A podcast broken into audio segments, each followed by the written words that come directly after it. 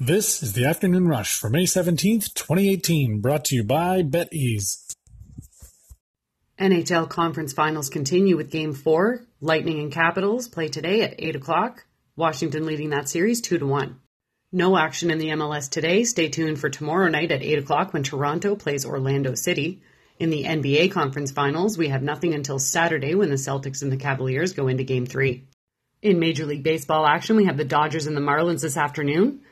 Later on tonight at 7, the Athletics play the Blue Jays, Orioles play the Red Sox.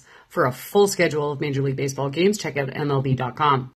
This was the Afternoon Rush, brought to you by BetEaze. Did you know you can win up to $10,000 just by choosing who you think is going to win the World Cup? Head over to beteaze.com. That's B E T E A Z E.com to see how you can win.